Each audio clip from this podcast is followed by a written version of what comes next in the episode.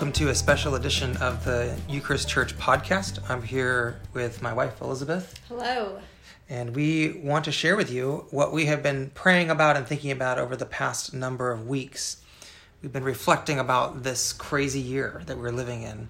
I mean, 2020 has been like un- unlike anything we've ever seen before. With obviously the COVID stuff, it, I mean, we're completely changed everything about the fabric of the city. Uh, jobs are moving away, industries have changed kids are you know doing school on zoom or otherwise trapped inside a lot of the time mm-hmm. and yeah so it's it's a it's not an overstatement to say that basically everything about life seems to have changed. It's all been disrupted this last six months and we're not even including the, the, the political cycle that we're in and the fires and the smoke. My goodness there's so much yeah there's just so much going on.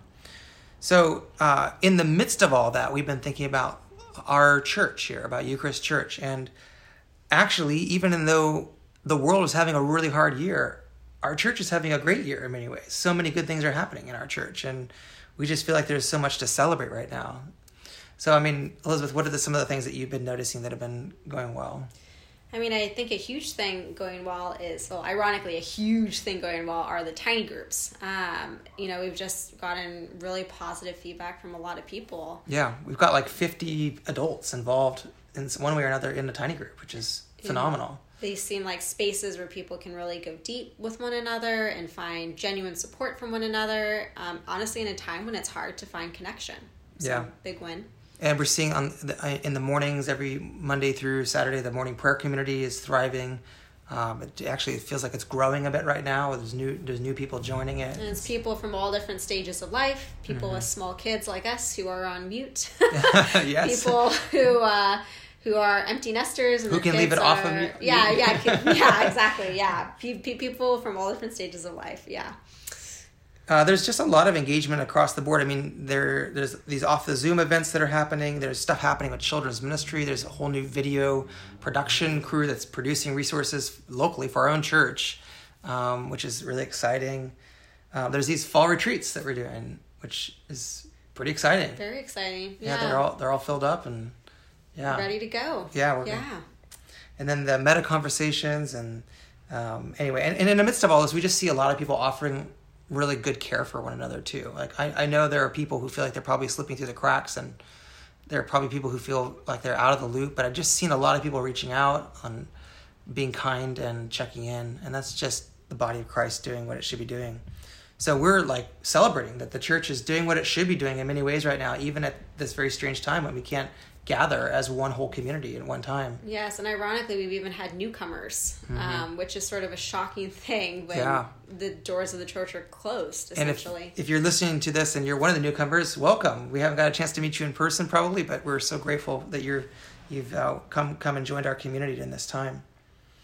So, in the midst of all this, um, there there is a lot of stuff changing in our world, and so we want to talk a little bit about what does that mean? Like, wh- where are we in all this? And uh, one of the things that we're noticing is that the experts, the sort of commentators in our society that seem to know what's going on, are, are all kind of indicating that life is not probably going to just return back to how it was after or before the the whole COVID thing, the whole pandemic sprung upon us.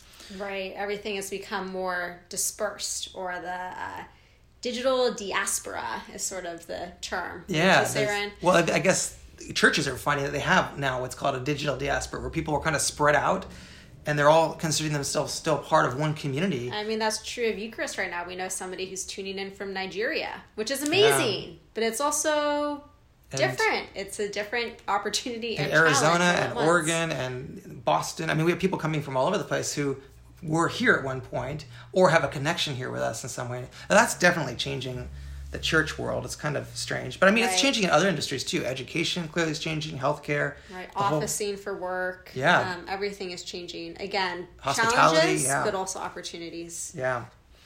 So we're, we're you know wrestling with these questions like what does it look like to to live in in the midst of all this and and honestly the longer this whole covid thing goes on the more we can assume that the changes that we're seeing right now are probably going to stay like the, the comfort with digital or with video technology like i'm I, am probably the last person to want to adopt this stuff. Like I really didn't want to do the video church thing, and I'm not sure we're gonna make that a feature of our our church necessarily for years to come. But I think the comfort, at least with meeting up with someone on Zoom, that's like I think that's going to stay, whether we like it or not. You know, and mm-hmm. and and there's some ways in which it's good and brings additional challenges as well. Right. You know, it's a double edged sword, like yeah. so many things.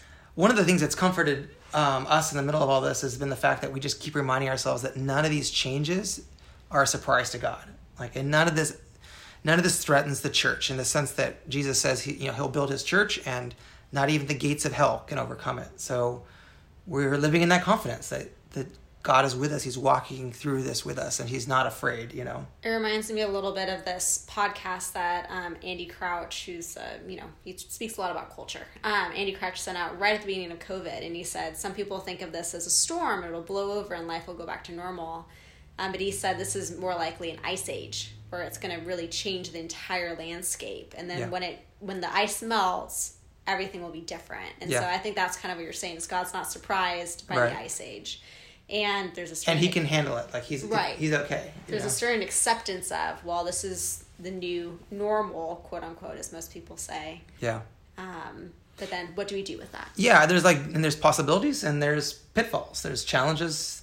Um, and so we've been thinking about how do we do what we always do which is how do we live our life in reference to christ? Because that's really the only safe place in the midst of all this. That's the only stable place in the midst of a, a changing world and so we're just trusting that God is going to lead us through this and that Jesus is our good shepherd.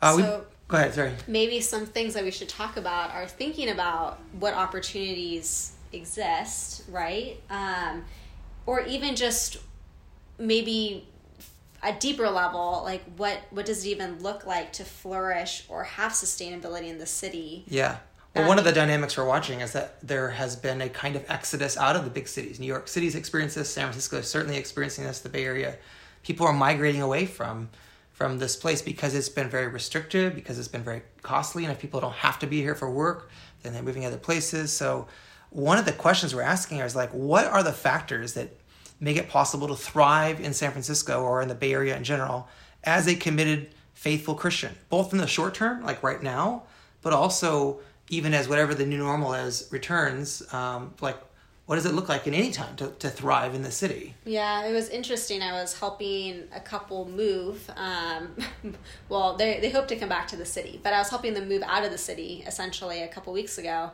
And one of their plans was, well, maybe when we come back, we should actually look into getting a place somewhere in Marin or Sonoma.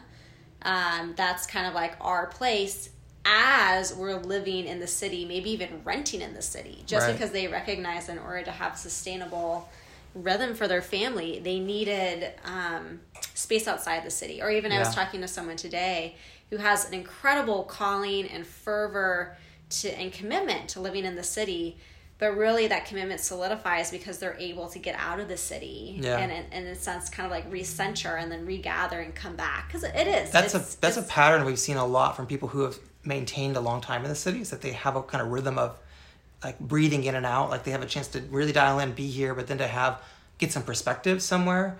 Um, and it's just an interesting factor to think about right. ironically a monastic ethos to it too. I'm giving our church's monastic emphasis. Um, so anyways we're hoping some of the mini retreats will scratch this itch a tiny yeah. bit. Yeah. Again, mini retreats is sort of the year of tiny and mini. But, um, 24 hours, yeah. Yeah. It's not maybe enough to get like a full perspective, but at least gives you a breath of fresh air in some way or another. Yeah, literally. Yeah.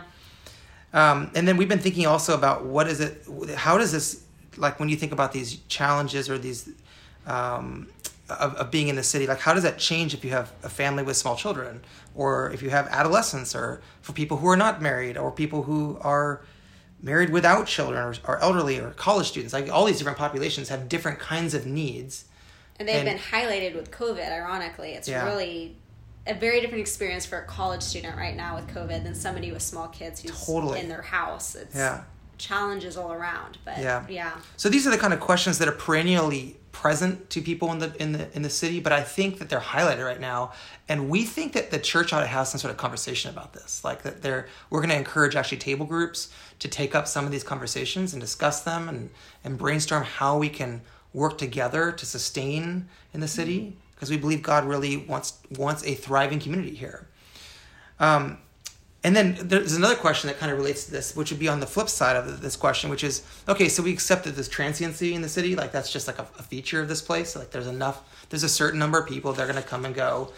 And one of the questions we should we've actually thought about early on when we went to plant. Um, I remember you was talking about this, Elizabeth, that that we should think about what is the missional opportunity in the transiency, and it's actually why we dialed in on the on the whole catechumenate picture, which is like how do we help instill a deep level of like of, of Christian commitment, of, of, Christian identity, so that when someone moves to Boston or they move to New York or they move to Tokyo, they take that with them and they spawn that that culture wherever they go. And so instead of seeing this as just a loss, it's actually spreading a network of people who really see the world that way, you know? Right. I mean, this really gets to the heart of an idea of a resource church hmm. instead of um, simply or only a local yeah. parish. Um, yeah. A local parish loses whenever somebody leaves, right? Right. A resource church is like building a movement. And it's almost just, you know, the, you, you need a local parish in order to have a resource church, right? right? But you don't necessarily have to be a resource church to be a local parish. But this idea of,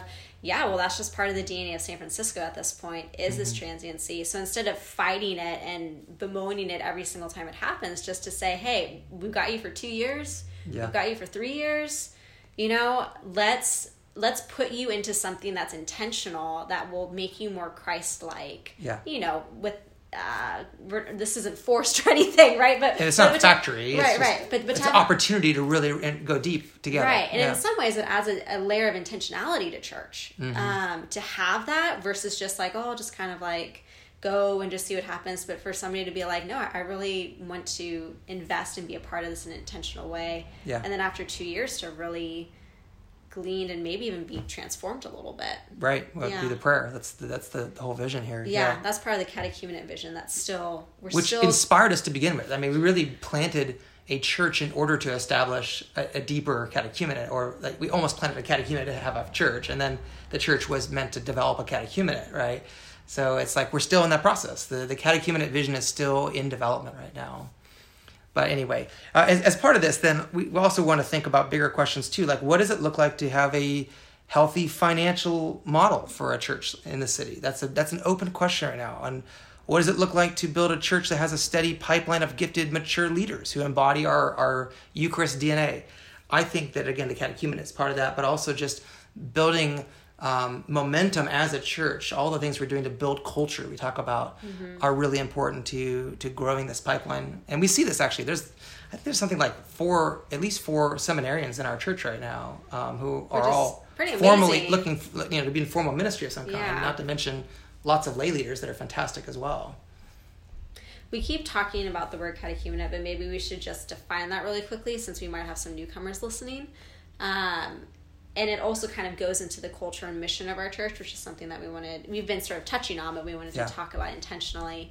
But just to say, you know, catechesis is also something that's been thriving, even though it's COVID time. A lot of people right. are logging in, even though it's an hour earlier. That's what service. we do at nine o'clock on Sundays. And so, having this intentional engagement with culture and trying and seeking to live all of life in reference to Christ, and catechesis being a space to discuss those things tiny groups being a place where people can delve deeper in like a personal accountability discipleship way. Um, and then you know in non-covid times there'd be a cohort element. But really these are all of kind of like our catechumenate they're, they're components of this catechumenate pieces, vision. And the right. catechumenate echoes back to the early church which was the early church's primary vehicle for forming christians and maturing leaders.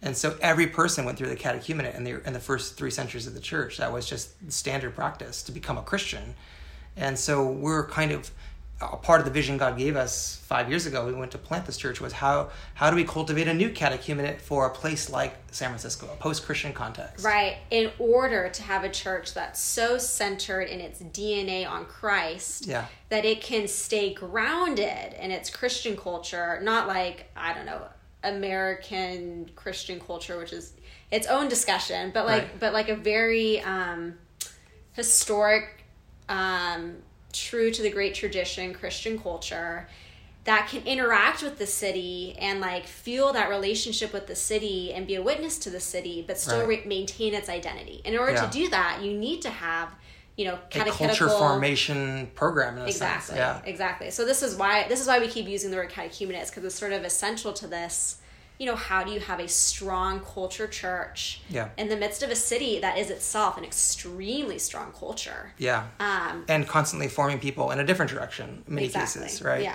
There's much to celebrate about the city, but there's obviously things that are challenges for Christians, and so we're just aware of that. Um, as part of that, we've we've drawn a lot on the monastic tradition. You've, if you've been around Eucharist at all, you know we talk about monasticism.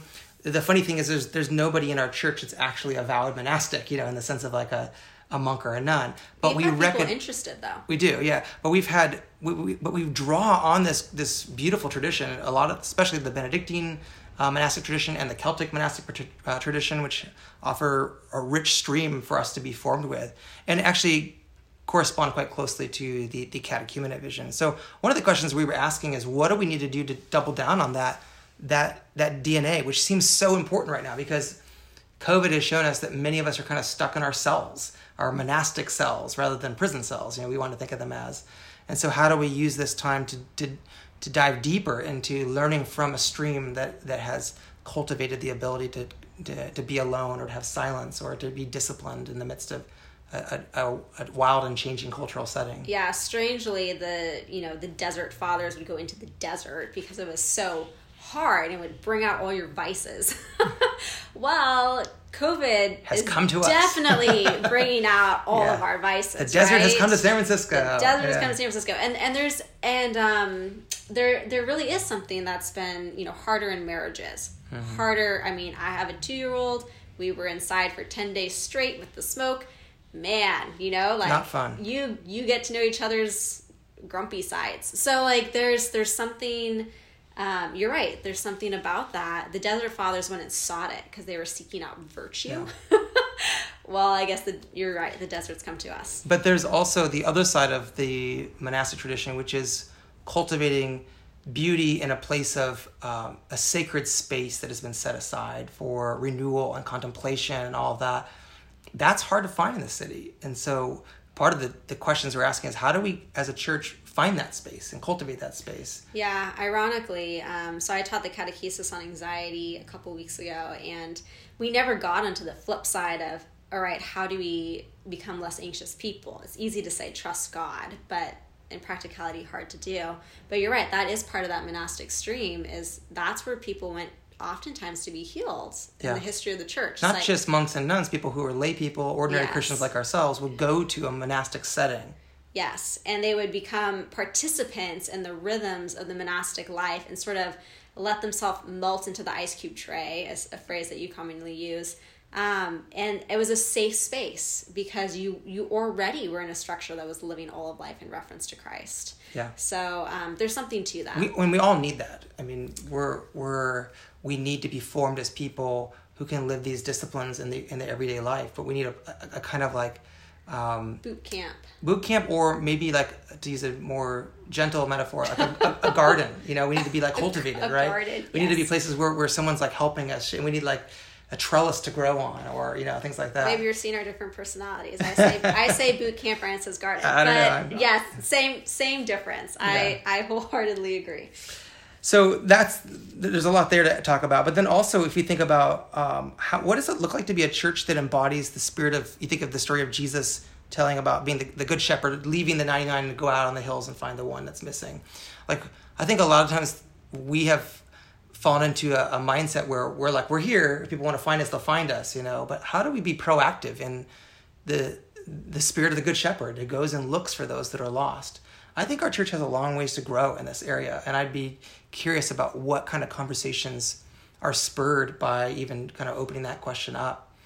Um, and, uh, and and then to kind of round out some of these other questions, there is there's some pragmatics behind a lot of this too. Like where, what do we need to do as a church in the next uh, you know one to five years, let's say, um, to to develop and, and nurture a community like this? Do we need to do we need to look at purchasing a building?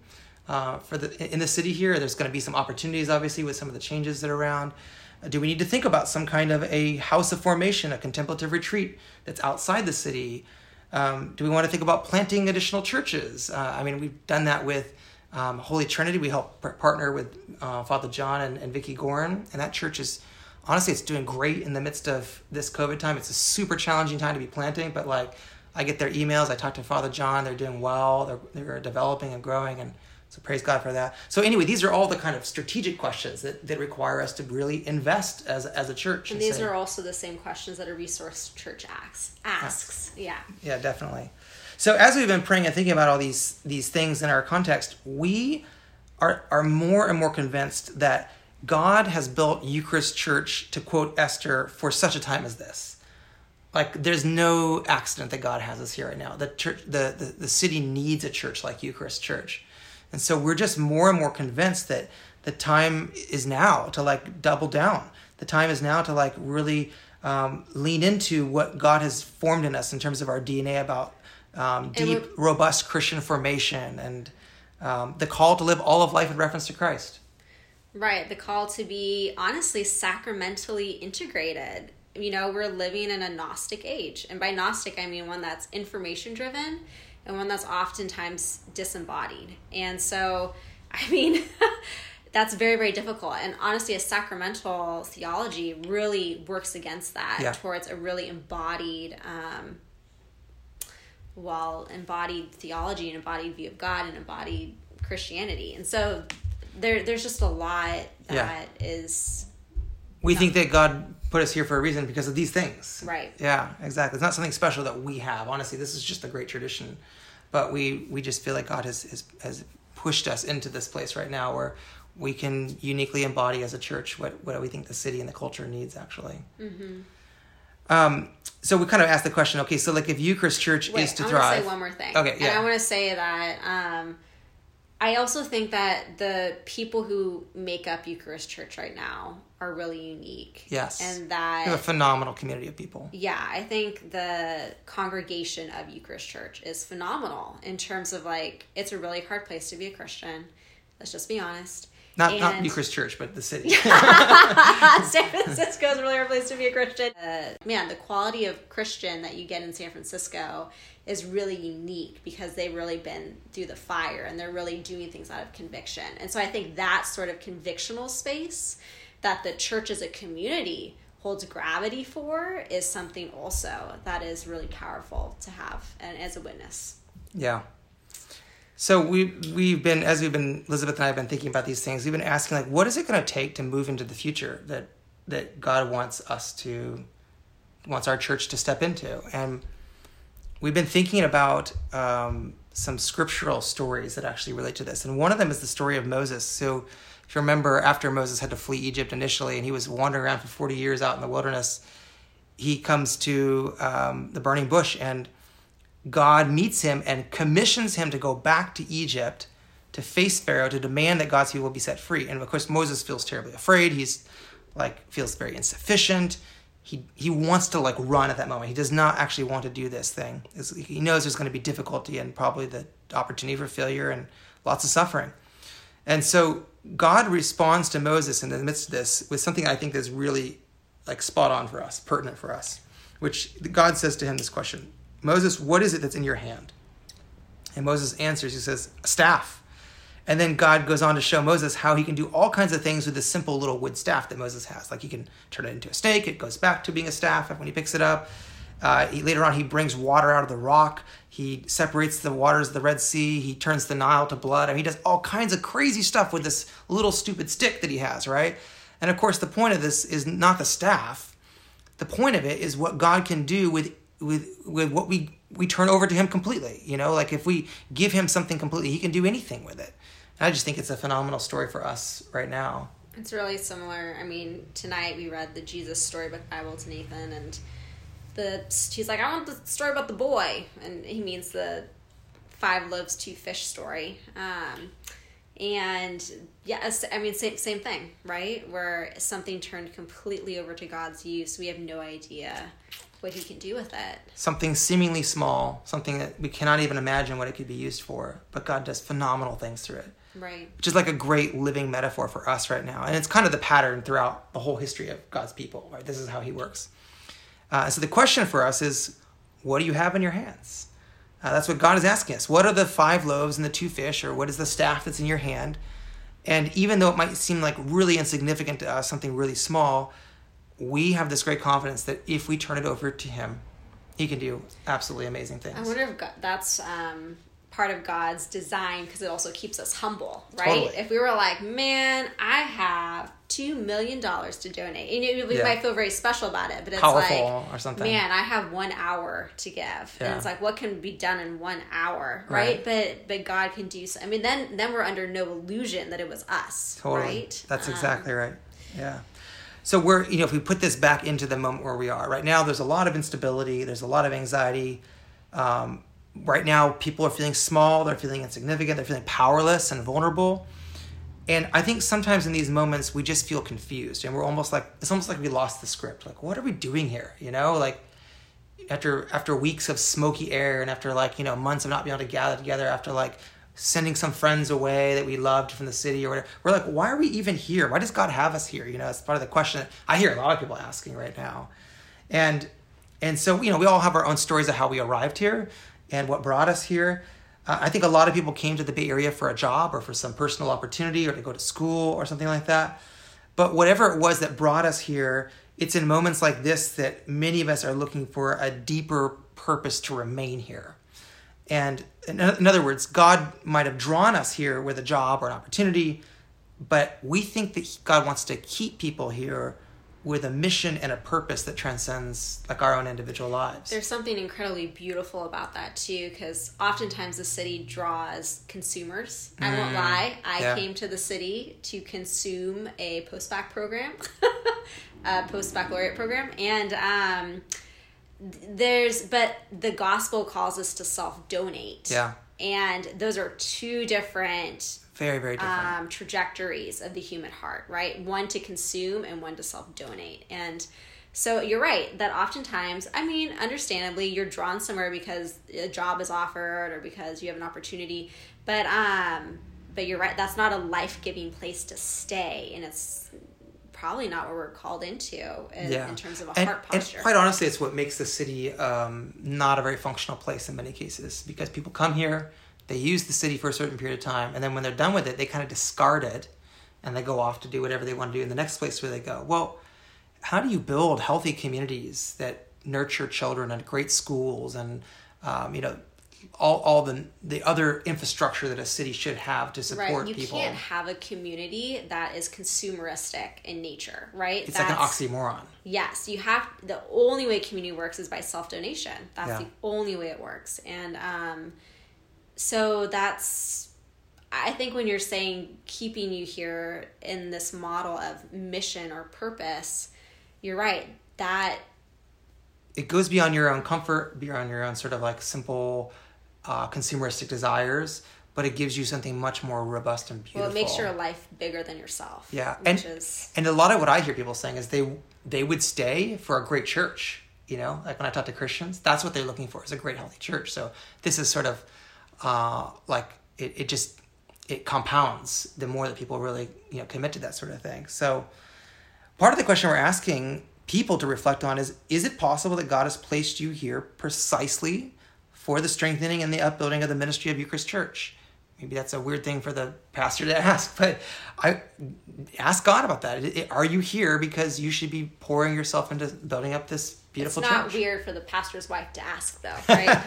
um, right I, I I think there's some people who are kind of feeling like you know in these anxious times like you know in the year 2020 for example like is this the moment to kind of pull back or is it like you know I kind of feel weak need right now and I we think this is the moment to to press in and invest more actually to, to double down in a sense on the ministry that God has called us to That's actually how Eucharist Church was planted. As Ryan and I were given a sabbatical um, four months into our baby marriage, our newly married life, and um, it was during that sabbatical we thought about all sorts of things. Oh, should we be missionaries in Africa? Should we, you know, all sorts of things. And um, but it really felt like there was really a missional need for Eucharist Church in San Francisco. Yeah. Not because it would be an easy place to be, yeah but precisely because it's a hard place to be. Yeah. There's a missional need. So and and we just want to put like a big asterisk on this and say we recognize that there are really good reasons that God calls people away from San Francisco to go to other places, um, and so there is zero guilt uh, or shame or anything or pressure necessarily if God is leading you somewhere. Um, I mean, the, we have seen people go to other places and do really important things for the church in that place or for the church, you know, back here in some way or another. So we just want to say that whatever the point is, whatever God is calling you to do, do it. Like be faithful, like be oriented towards His calling, um, and that's the call for all of us to be pulled out of ourselves and out of our selfishness and into right. the self-giving love of Christ and the way that He called us to live. Right. I mean, I have family in the city that will ask, well, you know, you're going to be here forever. And we always say, well, we're going to seek first the kingdom of God and that's we're right. going to seek first Christ. And so that that's what we're calling ourselves into and that's what we're asking the congregation of is yeah. not necessarily to commit to Eucharist Church per se, but commit to Christ and what he has for you. And um yeah, and then and then but, but I mean there is a commitment a kind of call right now too to even if God leads you to some other place right now, we do think that the, the Bay Area and the, and the church in San Francisco, particularly Eucharist Church, needs a kind of regional investment or uh, it's it, it's a it's a hard place to do mission. And so we're just inviting you to keep on partnering with us in some way, even if God calls you somewhere else, whether that's through prayer for for our church, which we desperately need, or whether it's through financial support or it's through encouragement or being kind of a networker for the church when people move there to recommend the church or we've seen a lot of that pay huge dividends over the last few years as a, as a new church plant. So we're we're just saying like un, unapologetically saying like we believe god is doing great things for eucharist church. We want to see it built up. And so we're just inviting all of us whatever god is calling us individually to go and do right now to still lean into building up this yeah. beautiful church. One of the beautiful things about these mini retreats that are happening in October is, um, well, they're Journey of Generosities. And I love when we did our Journey of Generosity back in January, it was so impactful, partly because all that they were asking was give your heart 100% to God. Yeah. And it's then, such a great message. And see what he asks of you from that. Like, don't say, like, oh, I'm just going to try to be generous. Here's my 50 bucks or here, whatever, right? Like, like we have in our mind what's generous. It's like, no, just give your heart completely to God and then see what he asks of you. And so I think that's what you're saying, Ryan. Is like yeah. maybe God is saying, move to Wisconsin where your mom is sick or and you need to go care for her. And that right. that's a really Right. It's very faithful. Yeah, very yeah. faithful. Yeah. Um, but maybe also in that call is God putting something on your heart in regards to his church in the Bay Area. Yeah. Yeah, I think that's right. So that's the kind of the invitation and challenge, which is like to go all in, to be to be let's let's let's join together. What a joyful adventure to be on if we could do this together, you know. Now, practically speaking, what does this look like? Well, we're going to talk, uh, we're, we're trying to release this podcast episode in preparation for our all church meeting this coming Sunday on September 27.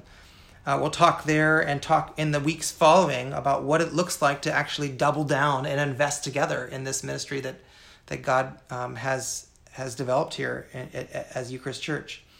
So a few examples of this to think about are um, some kind of big picture categories: care and support. Like, uh, here's a practical idea. What, what if you? What if every person thought of like three people in the church that they wanted to reach out to, as someone who could use encouragement, and just to find a way to do that, whether it's a greeting card or a text or a call or a chance to do a social distance walk or sending over a meal, something like that builds up the body of Christ in such beautiful ways. And we've seen a lot of that happening, but I think the fatigue of the season might be like wearing on people. And so I think it's the time now to do that.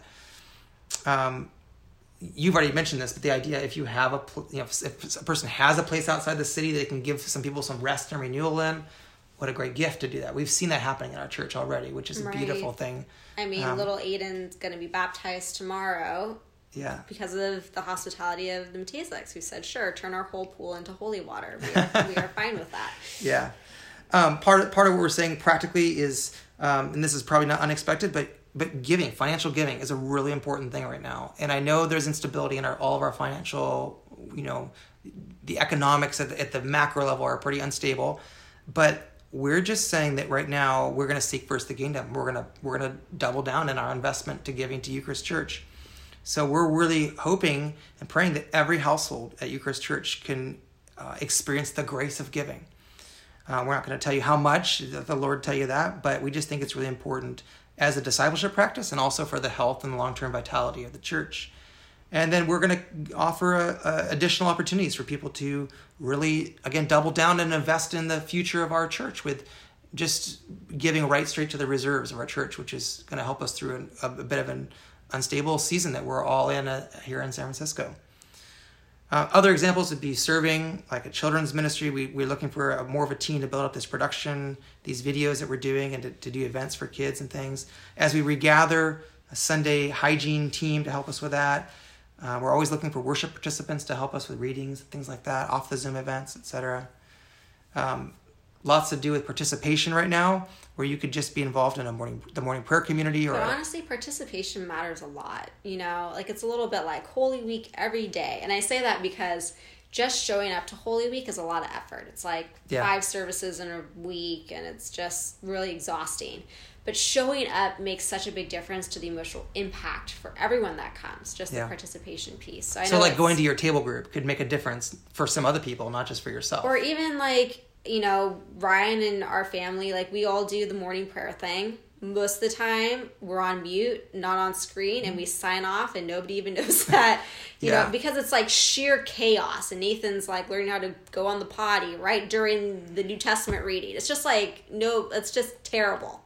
Yeah, but, but, it still matters. But it still matters, yeah. and it still is like part of our morning routine, and and it blesses me yeah. just to get what little gleaned off the top I can. So like yeah. I'm just saying like participation does really make a difference. And there are so many ways to participate right now, which is what we're still celebrating. Like I mean a lot of churches kind of just shut down during the season, but not that's not the case with us. We've got so much happening, which is right beautiful. Cap- captaining off the Zoom is a wonderful way, or just showing up to and off the Zoom. Yeah, the meta conversations, catechesis, these retreats, etc. A, a lot of things. So if you want to get involved in these things, reach out to our staff uh, email our team. Just say, hey, I want to get involved in any one of these areas, and we will work with you on next steps with that there. So, anyway, we've probably gone long enough here, but we just want to say we're so grateful for Eucharist Church. We love this church. We think God is blessing this church in, in a thousand different ways and we can't wait to see what God does in the next um, next season and, and, over the years to come. I think we're also saying we feel good about where the church is. Mm-hmm. It's not, you know, there's a lot to bemoan in the world right now, and um, but I, I think that there's so much to just rejoice about in yeah. regards to the church and in regards to the future of the church. Yeah.